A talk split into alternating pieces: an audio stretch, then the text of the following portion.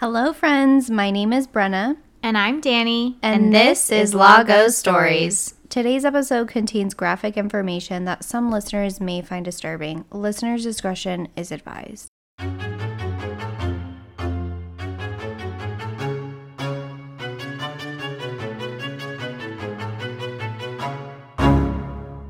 Welcome back, Lago Story fans. Today's episode will be told by Brenna.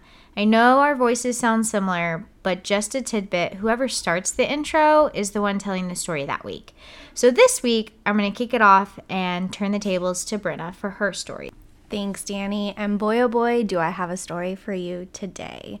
Today's story is completely bonkers, but I don't want to give too much background information on the perpetrator or the crimes just yet, because when I first heard about this case, to be completely honest, I didn't think it was a true crime story, so I want you all to be just as surprised as I was. I've heard you say a lot of little tidbits about this one, so I'm excited to jump right in and get to hear this quote-unquote true crime story. Thanks. Well, yes, and I want to tell you first about the Andrews family. The Andrews family lived in Townsend, Massachusetts in 1986, and the family consisted of Brian Andrews and his two daughters, Annie, who was 15, and Jessica, who was 8. The Andrews family was, you know, typical, normal family, but they did just recently lose their mother to cancer. And when I say recently, I mean recently as in like the last 4 months. So Brian and both of his daughters were going through a lot and grieving their beloved mother and Brian, his wife, but they were also trying to get back into a somewhat normal routine. Yeah, that's completely understandable with having two young daughters and having a significant loss like that. I'm sure I couldn't imagine what Brian was going through. Yeah, so he's now a single parent, and, you know, I don't think it'll ever go back to quote-unquote normal, but, you know, they're trying to pick up the pieces, right? Yeah. So one day, the girls receive a phone call from a boy named Dani, who said he received their home phone number from someone that went to their school. Over the next few phone conversations, Dani tells the girls that he is 16 years old and describes himself as blonde, well-educated, has an athletic build, and lives nearby. Sounds like a catch, right? Wait, so you mean to tell me that these girls were just receiving random phone calls from some boy that's just calling them and wanting to entertain a conversation? Correct. Yeah, and I think because the girls are younger, you know, they are more naive, and, you know, he introduced himself as, oh, someone from your school gave me your number. So it kind of starts that relationship as not really a stranger, right? Yeah, for sure. Did their dad know about this? Like, what was his involvement with what was going on? I just feel like I would be pretty concerned if my two daughters were taking phone calls from some random boy. Sure. So Brian, at this point in time, I don't think he knew too much about Dani. He does work a lot of evenings, so later on you'll see that he's not home when things start shaking up. Okay, that makes more sense. Yeah, so Annie definitely thought Dani was a catch. Since Dani and Annie were close in age and had communicated over the phone for several phone conversations, they decided to meet up for a date. But when Annie first meets Dani, she is completely shocked. That blonde jock that she thought of him as was all a lie. In front of her stood a greasy brunette boy. And Dani, I sent you a picture. Would you mind describing him for me? Yeah, so definitely not blonde. Even though this picture is black and white, I can definitely see super brunette, almost black hair. He does look a little greasy, kind of very sharp bone structure, like kind of sunken in eyes. Honestly, like nothing that he described himself as would be what I would picture this boy to be. The complete opposite, almost. Yeah, oh my gosh. I mean, he doesn't have... You can't really tell his body shape here. I wouldn't call it not an athletic build, but everything else is pretty much completely opposite. Now, being catfished before catfishing was even a thing is one thing, right? But the date gets even more weird. In casual conversation, Dani learns that Annie's mother had recently passed away and seems to bombard Annie with unusual and, quite frankly, inappropriate questions. Annie later claimed that she thought he was obsessed with learning about her mother's death, asking questions like how she felt at the exact moment of her death and how much she suffered. So we definitely understand why the date lasts only an hour when Annie makes an excuse to get out of it and heads home. Yeah, not only was she catfished, clearly, between the two, the description and what he was, but also, like, just that interaction is so awkward. I mean, when people tell me things that make you feel a bit uncomfortable, I get so awkward already. I can't even imagine asking questions like that. I mean, especially you've never met and you lied about everything that was about you. Yeah. So I'm happy that she at least trusted her gut and was like, you know what? I think this isn't over me. I'm out. Yeah. Bye. See you later. Exactly. Now, leaving that strange encounter behind, she and her sister one night decide to try a seance. Now, the girls didn't really expect much to come out of this seance, but it was more out of the normal. Being a teenager, they're curious and something fun to pass the time. Later that same night, though, the girls began to hear knocking on their bedroom walls. Okay, let me clarify. Did you say seance? I said seance. Okay. I just feel like that really escalated for me. We went from catfishing on a date to full-blown, let's perform a seance. Yeah. So was this, like, something the girls were into? Is this something that was a result of, like, oh, gosh, we had, like, this awkward encounter with another person. Let's just try to perform this to see if we make things better. Like, I just feel like it went from 0 to 100 real quick, and I'm confused. Sure, yeah. No, it was kind of thrown at me as well. I couldn't find the exact dates, like, the original story that I had heard this from, it was actually a TV show, a dramatized version, and it almost seemed like it was the same night, but in the research that I did, it wasn't the same night. So, okay. Yeah, it was kind of thrown at me as well. It was just like this boy Dani and then seance. I can only assume that, you know, maybe they heard about this at school, and with their mother recently passing, it was, you know, kind of something, hey, maybe it'll work, but not really expecting anything. Yeah, I remember at a young age trying to do light as a feather, thick as a board. Yes. And people moving, and you're like, oh my God. Yes. And I don't know if you've ever done the Ouija board, but I've done the Ouija board a couple of times. And it is spooky, but also nothing has ever seriously happened for me either. Yeah, the only thing that happened for me was light as a feather, and I was out after that. Okay, Annie and Jessica both are shocked when they realize that the seance must have worked. The two girls in the dead of the night begin to communicate with the rhythmic knocking, and the spirit soon begins answering their questions. Amazingly, they are communicating with their mother once again, or so they thought. Nope. After several nights of the knocking, the girls began to realize that this spirit could not be their mother, but possibly a demon that they unknowingly allowed in their home. The knocking became so frequent that the girls were losing sleep, and they also realized that items in the home began to disappear. Shortly afterwards, they also noticed that furniture was being rearranged, and items appeared to be knocked off tables and scattered across the floor. So I do want to backtrack. When they're doing this sequence of knocking as like a form of communication, is it like, oh my gosh, I'm hearing voices? Or is it knock this amount of times for yes or this amount of times for no? Yes, it's more of like yes or no questions only, and the knocking, you know, one knock for yes, two knocks for no, something like that. But yeah, there was no voices. It was mainly just knocking. So after that, then it just escalated to the point where it was just so much knocking, and then the furniture was being arranged. Like, it was a scale of escalation and not, like, all at once. Yes. It seems like over the next few nights. It says several nights, but I would say maybe, like, a week. Okay. It kind of escalated. And, yeah, there will be a lot of escalation in this story. I mean, we're already there, so. Yes. Concerned for their own safety, Jessica and Annie tell their father about the demon, but Brian believed that the girls were the ones causing the destruction in their own home and chalked it up to the emotional stress of losing their mother. Which, I mean, being in Brian's shoes, to play devil's advocate, I can definitely understand where he's coming from. Like, sure. He just lost his wife. He now has two young daughters that he has to raise by himself along with working. That's already a lot of stress on itself. And then to have another weird interaction with the girls of these forms of knocking and, I mean, just talking about it, we're already joking like, whoa, what is happening? Yes. So I couldn't even imagine as a parent how he would react in real life of that actually happening to him. Exactly, yes. So much is going on for him, and this is just kind of one thing that honestly he's like, I don't want to deal with this. Like, there's no such thing as ghosts, I can only assume. And I would probably do the same thing, to be honest. Even though I watch a lot of spooky movies and even like true crime, I've never seen a ghost, so I would be quick to dismiss it.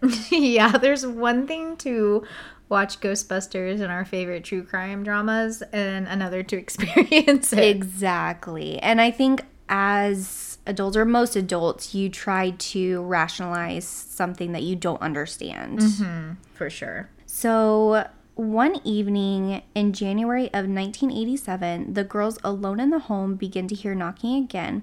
However, this time the sound appears to be coming from the basement instead of the bedroom walls as usual. The girls carefully make their way down to investigate, armed with a knife from the kitchen, and in the basement they find in blood red writing, and here, if you could read this quote for me.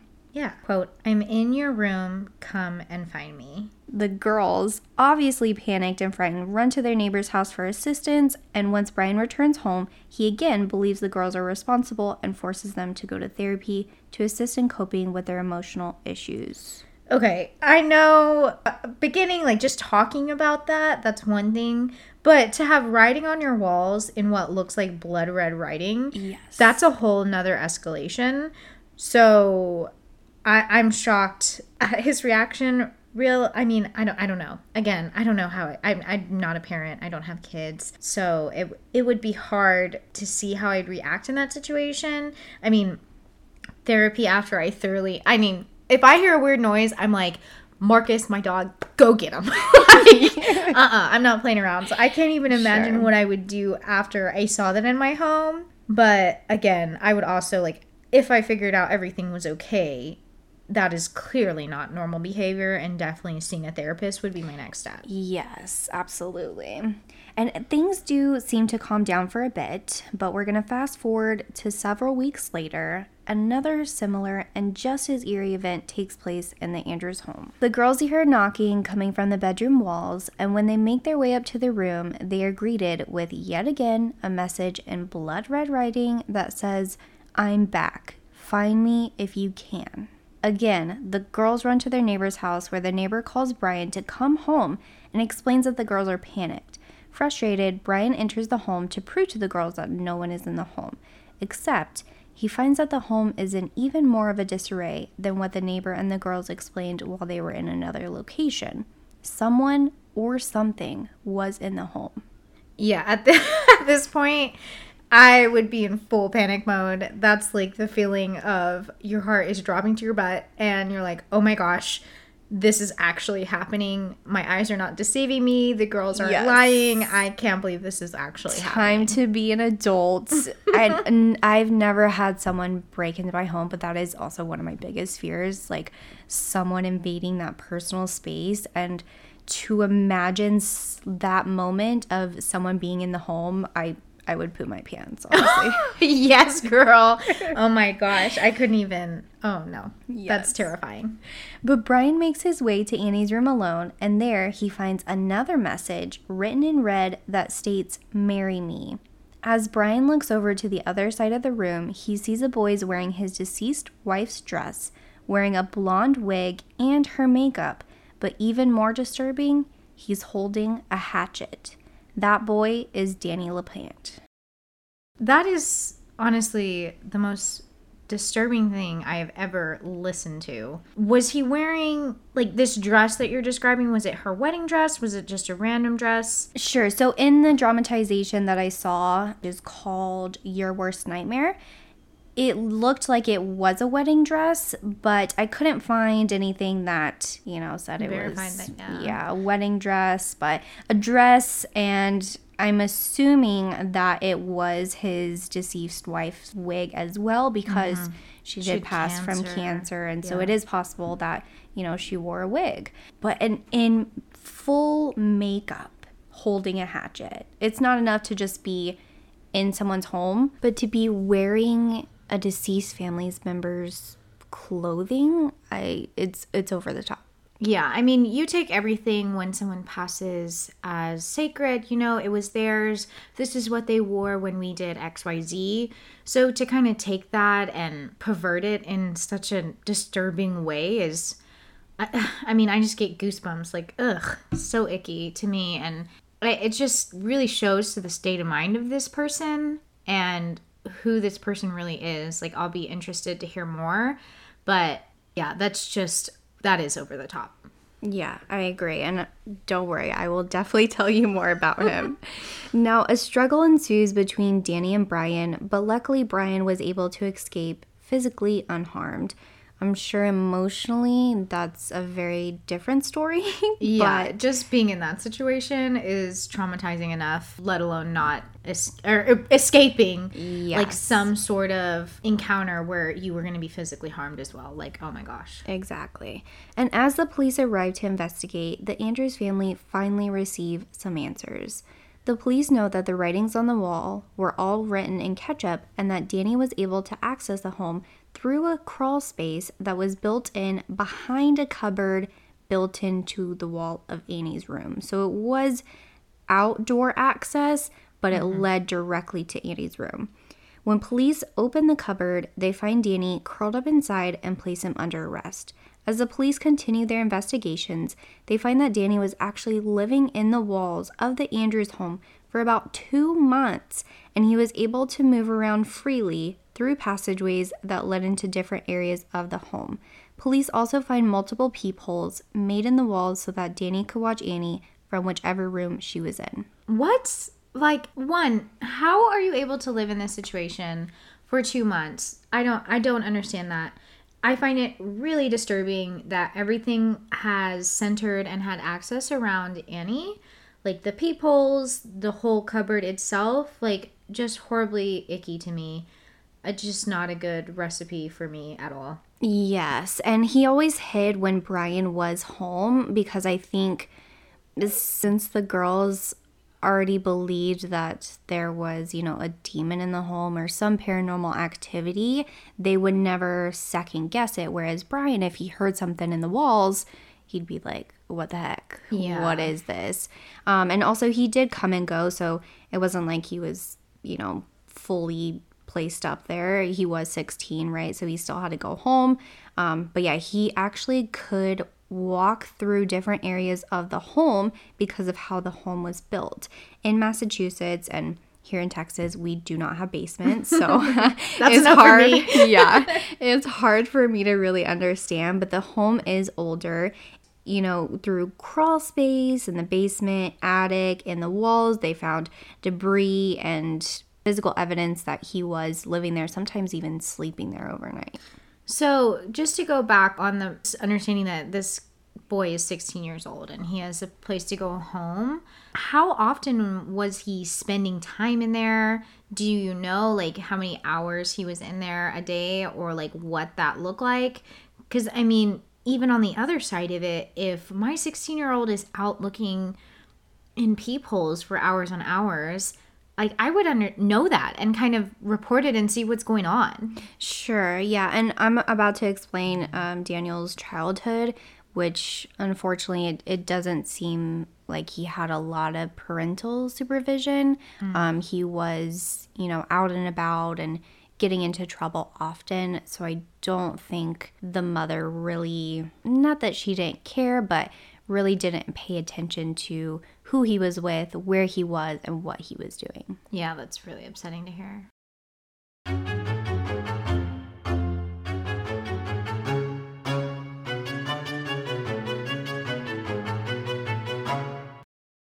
Yes, so who is Daniel LaPlante? Daniel LaPlante was born May 15th in 1970 in Townsend, Massachusetts, and again, he unfortunately had a very rough childhood. He suffered physical and sexual abuse at the hands of multiple adults growing up.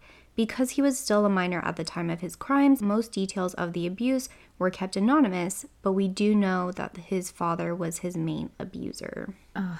Dani struggled in school after being diagnosed with dyslexia, and his classmates at North Middlesex High School referred to him as creepy and weird.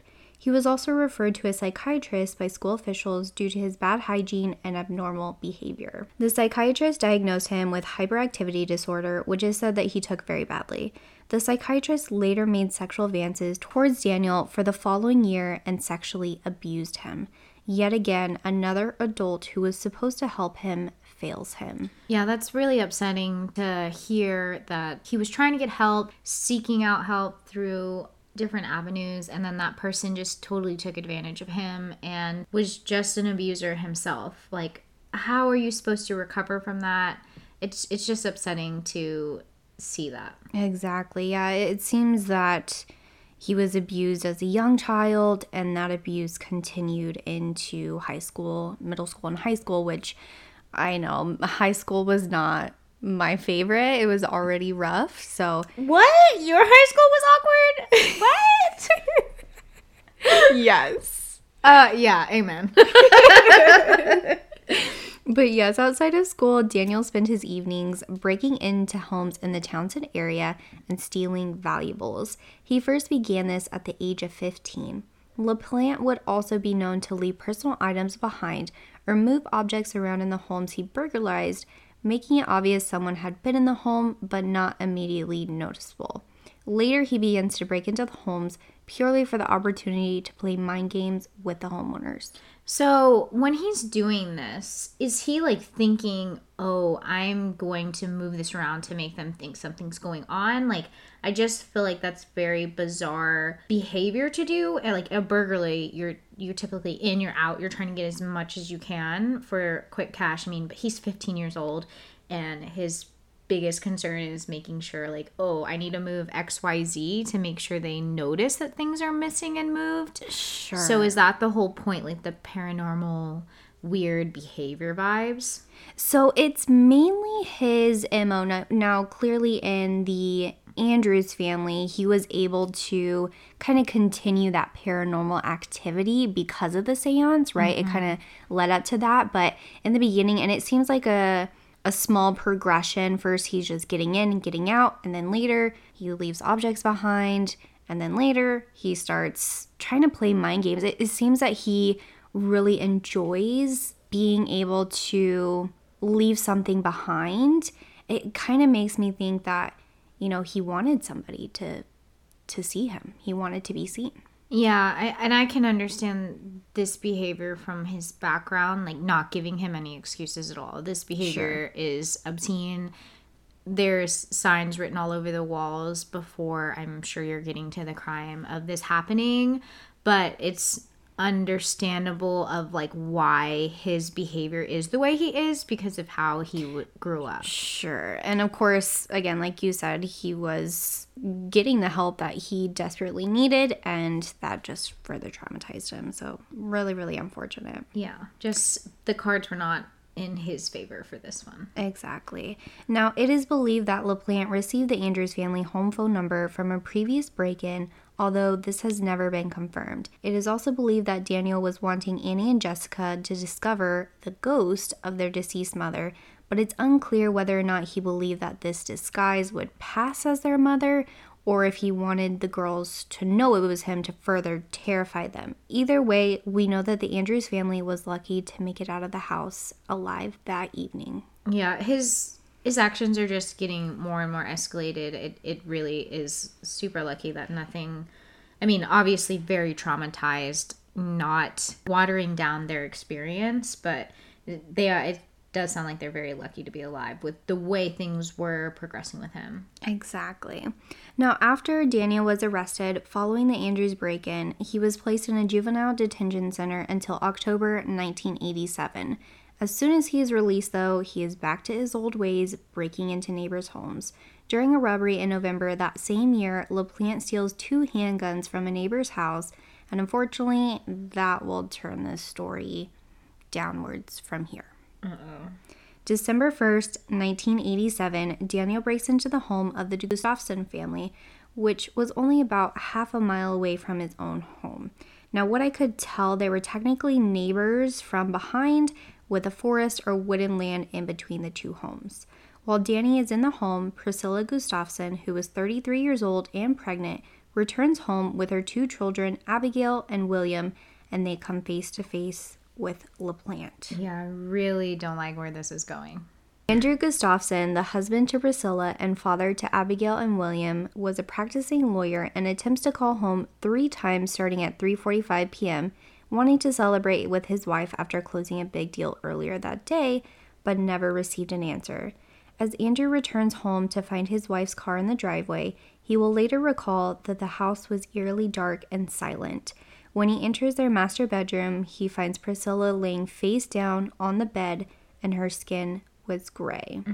He immediately called 911, and when police arrive, they find Abigail face down in the downstairs bathtub and William face down in the upstairs bathtub. Oh my gosh. Both the children had been drowned, and Abigail also suffered blunt trauma to her head and compression to her neck. Abigail also had multiple scratches and bruises, suggesting that she fought back.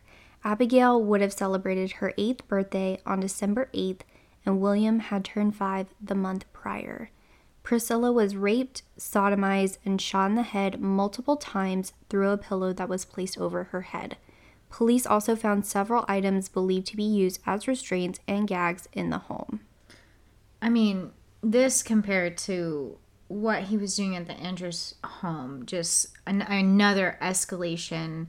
I mean, just horrible, horrible crimes to young people and women who are pregnant too. Like, oh my gosh. Yeah, and it is interesting because I saw a theory, and I didn't originally include it in the story, but it's interesting that you brought that up because it's theorized that because he had those 2 handguns that he had stolen from a previous break-in, he now had what they thought the power, right, to do anything. So he is pretty small in stature, and they note that with these guns, now he's able to restrain them. Now he's able to, he couldn't physically, you know, overpower Priscilla and the 2 kids. Yeah. So that's interesting to note. Fortunately, it didn't take long for police to connect the triple homicide to LaPlante, but when police arrive at his home, he immediately flees. This would be the start of a 40-hour manhunt. Wow. I mean, I don't know if you saw that Night Stalker episode on, or series on Netflix. Yes. I mean, just with what he's doing, with even from the beginning where he's just going in and trying to move things around to spook people, like just different MOs, different ways of committing crimes and different crimes itself. It's just, they sound eerily similar, and I just don't like it. Yes, but the crazy part is Daniel's only 17 at this point. Yeah, I mean, at 17 years old, I was scared to sneak out of the house. Like, I can't. Yeah. Yes. Meanwhile, a fleeing Daniel continues to break into homes in a nearby town, Pepperell, and steals a 32 caliber revolver, among other items. Daniel then makes his way a few towns over and breaks into the home of Pamela McKella. He then kidnaps her and orders her at gunpoint to drive them in their van towards Fitchburg. Pamela bravely escapes his grasp by jumping out of her vehicle, and LaPlante continues driving, where he is later spotted by someone that recognized his picture from the news. When police finally catch up with LaPlante, they find him hiding in an Ayer Industrial Park dumpster. When Daniel is brought into police custody, they find Abigail's hair on his sock, cementing his involvement with the murders.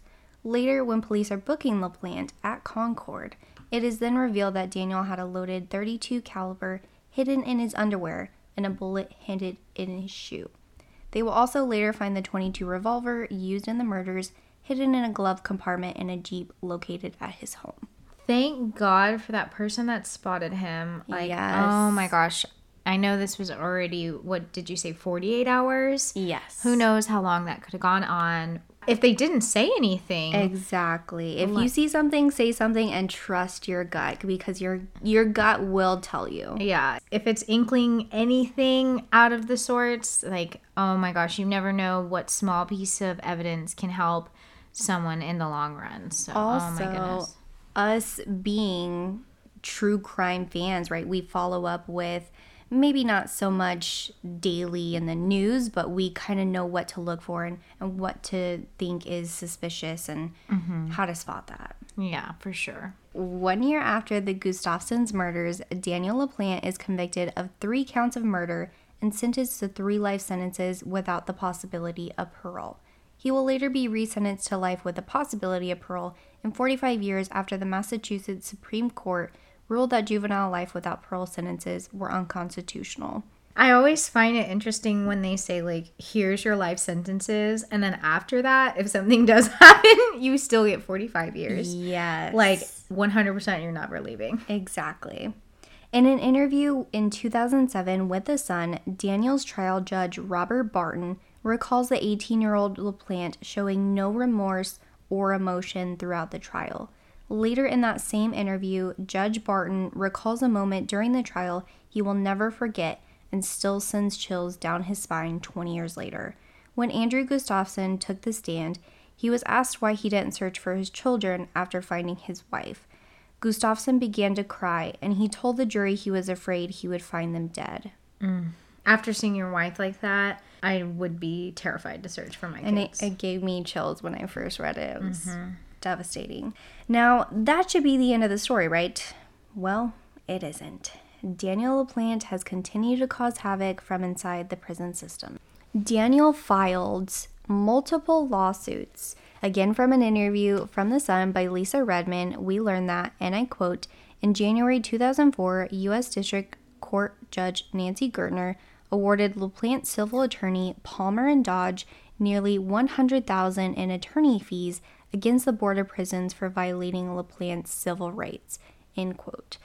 Now, LaPlante claimed that he was a practicing Satanist and that the prison violated those rights by not providing materials needed to carry out certain satanic rituals. I'm not an expert in satanic rituals by any means, but I feel like anything needed for those is probably not allowed in prison anyway. I agree. And now it was going to be another lawsuit where he and his attorneys were awarded another $100,000, and this is because, you won't believe it, he complained that his First Amendment rights were restricted because they seized adult pornography sent to him, and policy permits commercial erotica.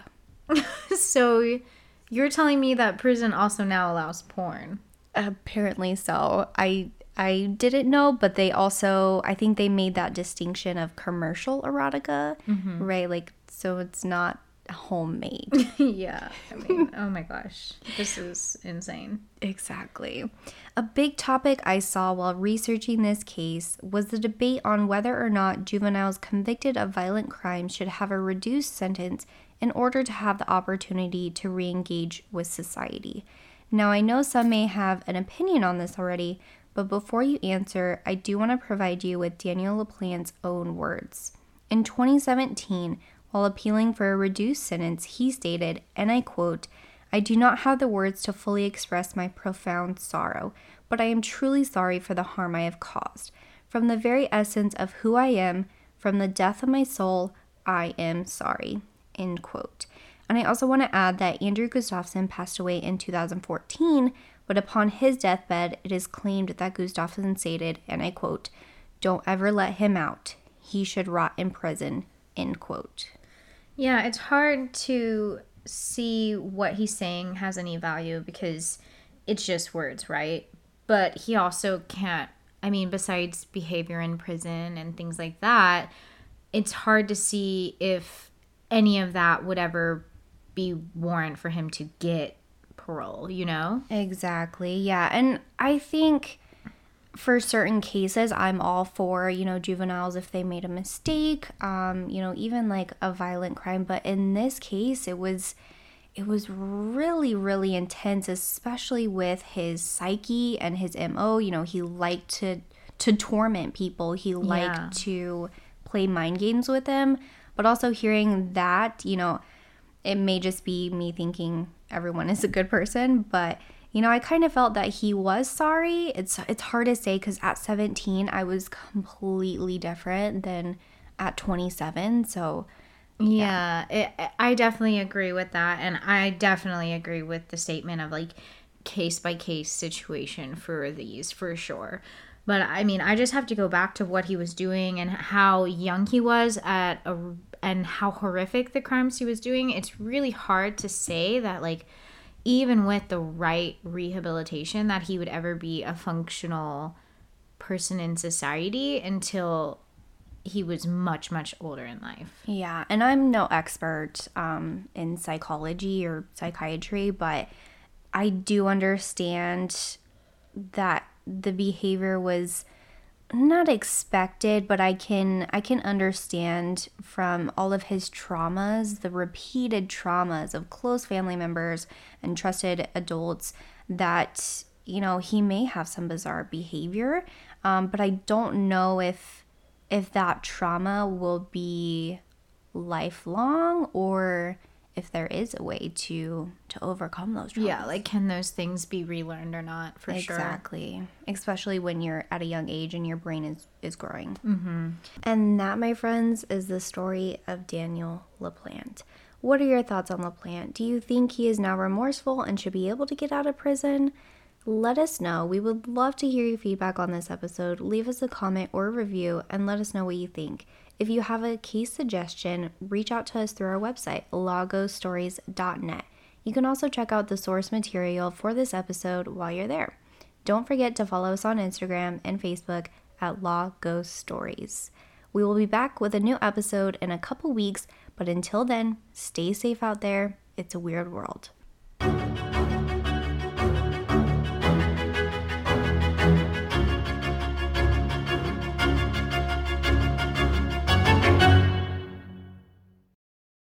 Thank you to Alexander Nakarada for allowing us to use his sound, Nightmare, for our theme music.